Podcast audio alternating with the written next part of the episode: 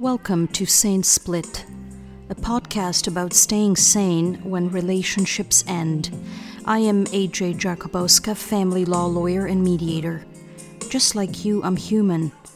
I understand what can happen when people separate. Lots of questions swirling around like confetti, lots of uncertainty, perhaps anger, disappointment, or even pain. Sleepless nights, shallow breathing. Will I ever be happy again? Will the kids be okay? How much is all this going to cost? All of these questions are human, and you're not alone. This podcast features my thoughts about separation and my interviews with other humans who help people when their relationships end. People who assist with legal issues, who mediate, who look after hearts and minds, and even after the pocketbook. People who might help you plan your future. What you will hear is not legal advice. These are dialogues primarily about the human aspect of separation. We will try to stay away from legal lingo. It's humans talking to humans. I hope that something you hear will help you navigate your way to a sane split. Welcome and thanks for tuning in. Today, an important topic about which I'm asked a lot of questions the separation date. What is it? When does it happen? Is there such a thing as a legal separation? I wanted to tackle some of these questions because it's often a misunderstood area of family law. And there may be legal consequences to your not realizing you may be separated or thinking you are and in fact, the marriage continues.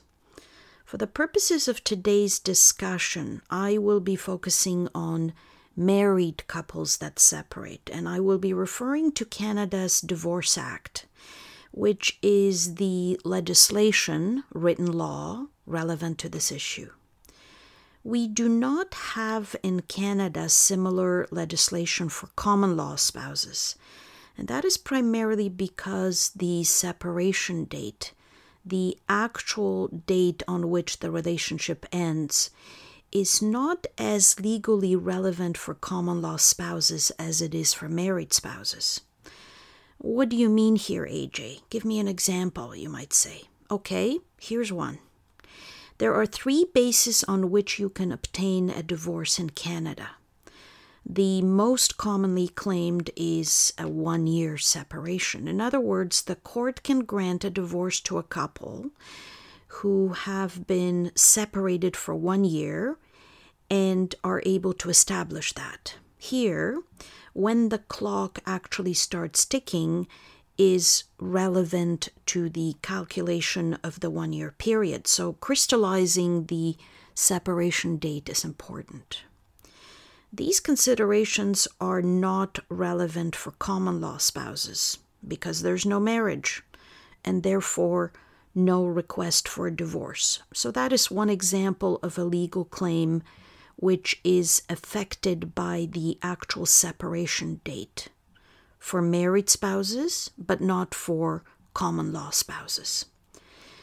When a common law couple separates, may be relevant to spousal support. And this is something you should discuss with your lawyer. I'm not going to say the separation date is never relevant for common law relationships, but establishing the date is more common and more important when marriages end. So, how do we establish a separation date for common law spouses? There is no legal prescription, but most family law lawyers use the same measuring stick, so to speak, as they do for people who are married, and I will talk about that shortly.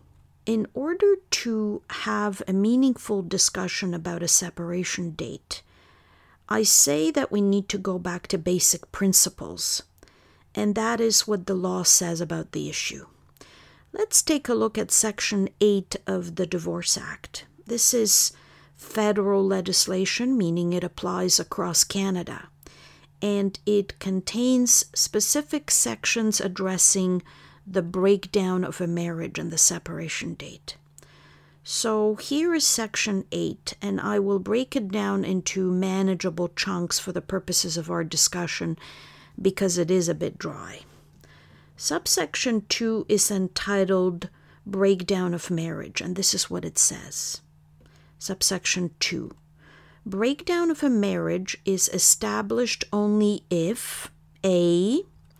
The spouses have lived separate and apart for at least one year immediately preceding the determination of the divorce proceeding and were living separate and apart at the commencement of the proceeding, or B, the spouse against whom the divorce proceeding is brought has, since the celebration of marriage, one i committed adultery or two i's treated the other spouse with physical or mental cruelty of such a kind as to render intolerable the continued cohabitation of the spouses.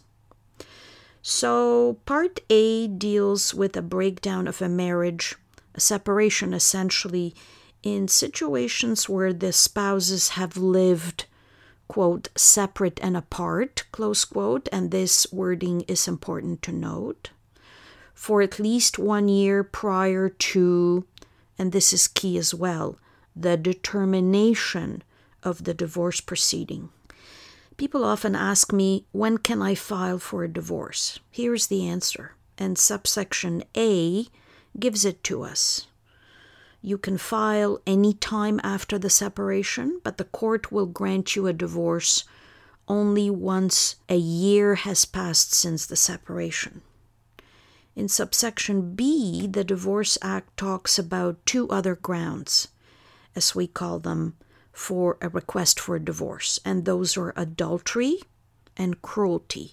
And again, I receive many questions about these grounds. Yes, they are available but I'm going to tell you that they are very rarely used these days, not because adultery and cruelty have become uncommon. Sadly, that is not the case. Most people proceed with a divorce on the basis of a one year separation because it's the simplest, cleanest way to seek a divorce. All you prove is the marriage and the separation. If you claim adultery, the process is a lot more complex, requires further proof, and may in fact take a lot longer and be a lot more expensive than simply proceeding on the basis of a one year separation. So, talk to your lawyer about this issue, the basis for your divorce.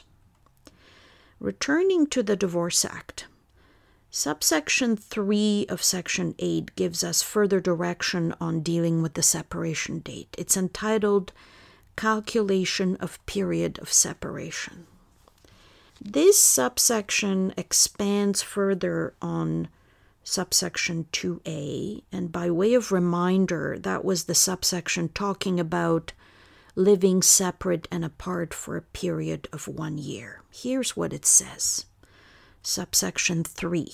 For the purposes of paragraph 2a, a spouses shall be deemed to have lived separate and apart for any period during which they lived apart, and either of them had the intention to live separate and apart from the other.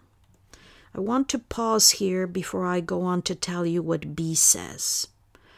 Note, please, two phrases in this subsection lived apart, and either of them had the intention to live separate and apart from the other. Would you like me to translate that from legalese into understandable language? Okay, I will. The keys here are that to be separated, one of the two spouses must want to be so, in other words, separated and second, that they live apart. You will note the section does not say physically apart. I will return to these two phrases shortly and expand on them.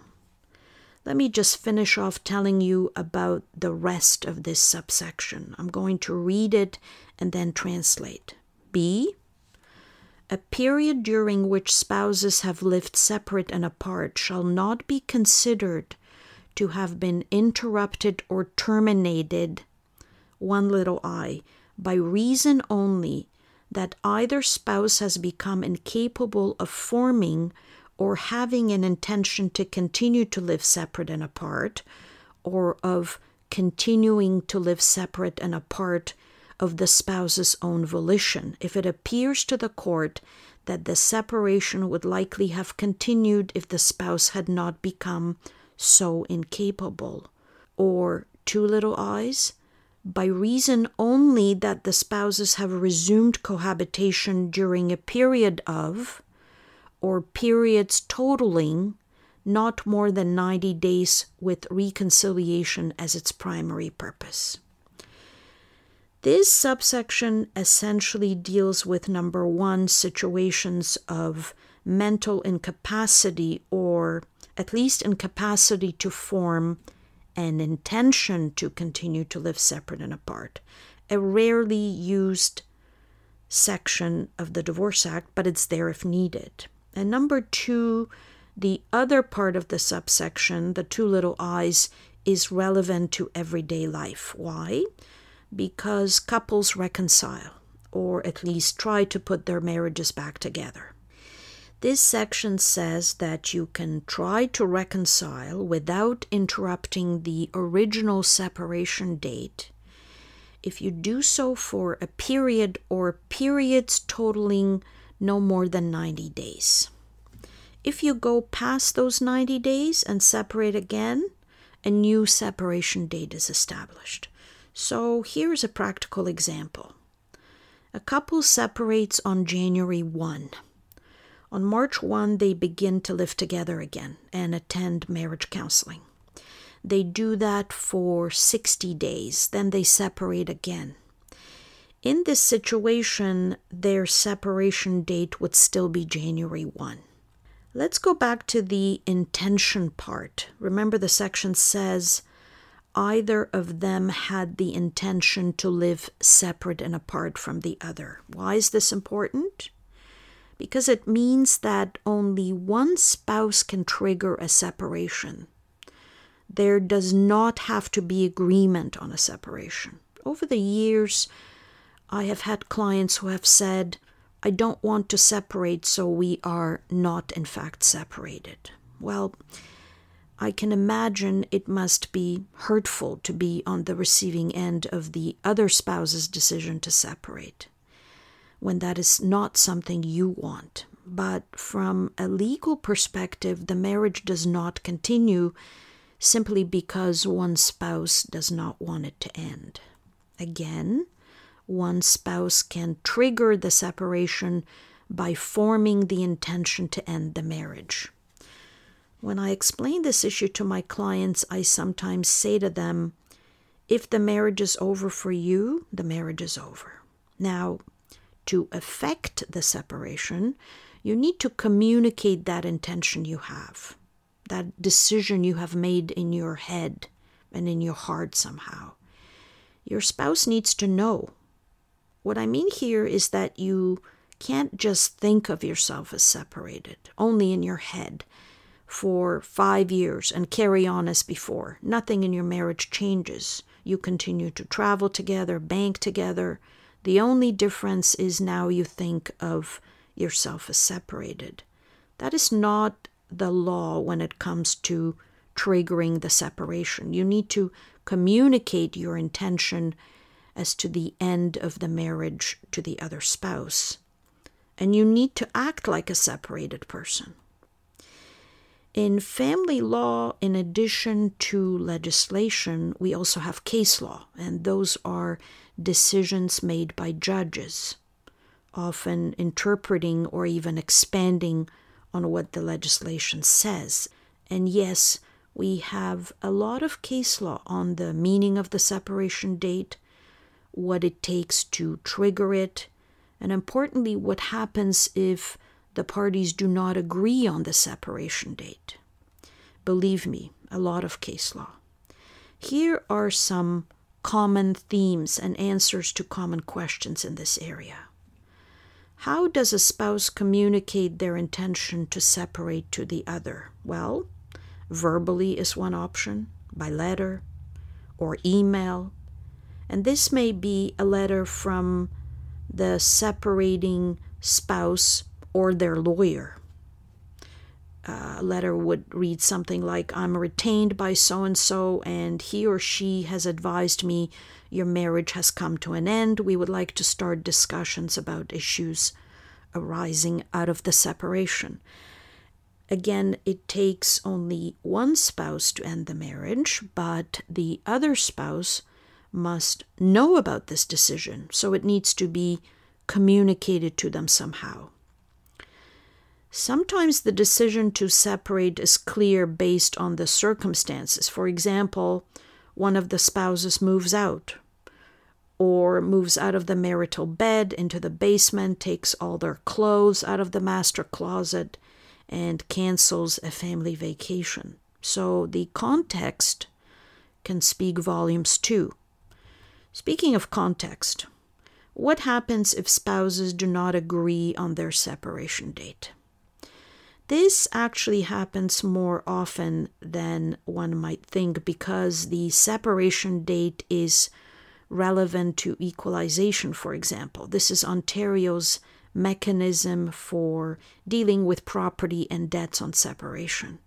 What one spouse pays to the other by way of property division, we call it an equalization payment, may depend on the separation date. So there are actually cases in which the parties do not agree and the family court judge needs to sort out the issue to make a decision about it. Let's say the parties attend marriage counseling, and during one of the sessions, Susan tells Mary that she considers their marriage over. Now, let's consider two scenarios flowing out of this initial set of facts. In scenario number one, when they return home from the counseling session, Susan moves into the basement and removes the wedding photo from the mantelpiece. The next day, she tells Mary they should speak to a realtor about selling the house. On Facebook, Mary changes her status to separated. She also calls the kids' school and tells them that she and Mary are separated but will work together to do what is best for the kids. In scenario number two, Susan sends Mary an email when they come home from the counseling session, in which she says she's sorry, but she had to make the decision because she's no longer happy. Mary is very, very upset by the separation, and not much else happens for the next 10 months. In the sense that, on the surface at least, Mary and Susan continue to be a married couple and behave like a married couple. A year after the session at which Susan announced the separation, she wants to press on. She goes to a lawyer who writes a letter to Mary. In the letter, the lawyer identifies a date 12 months earlier as the separation date. Mary says, No, this is not the separation date. Yes, I got an email from Susan, but she changed her mind. She did not move out. We all stayed in the house. We went to the kids' recitals at school. I even gave Susan a birthday present, and she was very appreciative. She told me so. So now we have spouses who do not agree on the separation date. How would this issue be resolved by the court? What else would the court want to know about this couple? How did they behave during the period after Susan's separation date, after the counseling session? From case law, we know that judges consider a whole host of factors here. For example, if someone were to hypothetically observe Mary and Susan through the window of their home during the period following the counseling session, would they look like a married couple? Would they behave as one? Whether a couple sleeps together in one bed or has sexual relations or not is not a determinative factor here because, for lots of different reasons, many intact couples sleep separately or are not intimate. But if someone takes all their stuff, their clothes, their bathroom stuff, and moves into the basement, that may be indicative of something, and along with other factors, may suggest separation. What other factors? Well, are the parties still eating meals together? Do they do each other's laundry? Do they shop for groceries together? Are they taking vacations together and going to family events with each other's extended family? Has either communicated to the outside world, so to speak, that a separation has taken place? If after the counseling session, Susan joined a private Facebook group for separated spouses and has been posting in it for the last 12 months, sharing the challenges that come with being separated and continuing to live in the same house. That would be a factor the court would take into account. What about finances? Has everything remained the same? What about the fact that following the counseling session, Susan opened a separate account and started to deposit her pay there? and then made sure there was enough in the joint account to cover all the usual expenses. Is that something the court would consider relevant? Yes. What about the renovations Susan and Mary had planned for their home? Is what happened to them relevant to establishing the separation date? It may be. In scenario number two, Susan called the contractor after the last counseling session, and after that call, all preparations for the renovations, meetings with the contractor, and so on stop.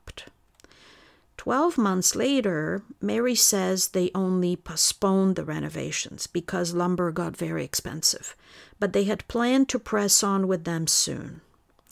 Susan says, No, we had a discussion, Mary and I, and we specifically agreed that the renovations would be canceled because we were separated. It's a she said, she said. Well, the contractor may have to be called as a witness. What was John Smith, the contractor, told about the renovations? Were they canceled or postponed? When the separation date is in dispute, the exercise that follows is akin to putting together a puzzle. To create the complete picture, many pieces will have to come together. You cannot see the picture by looking at a single piece.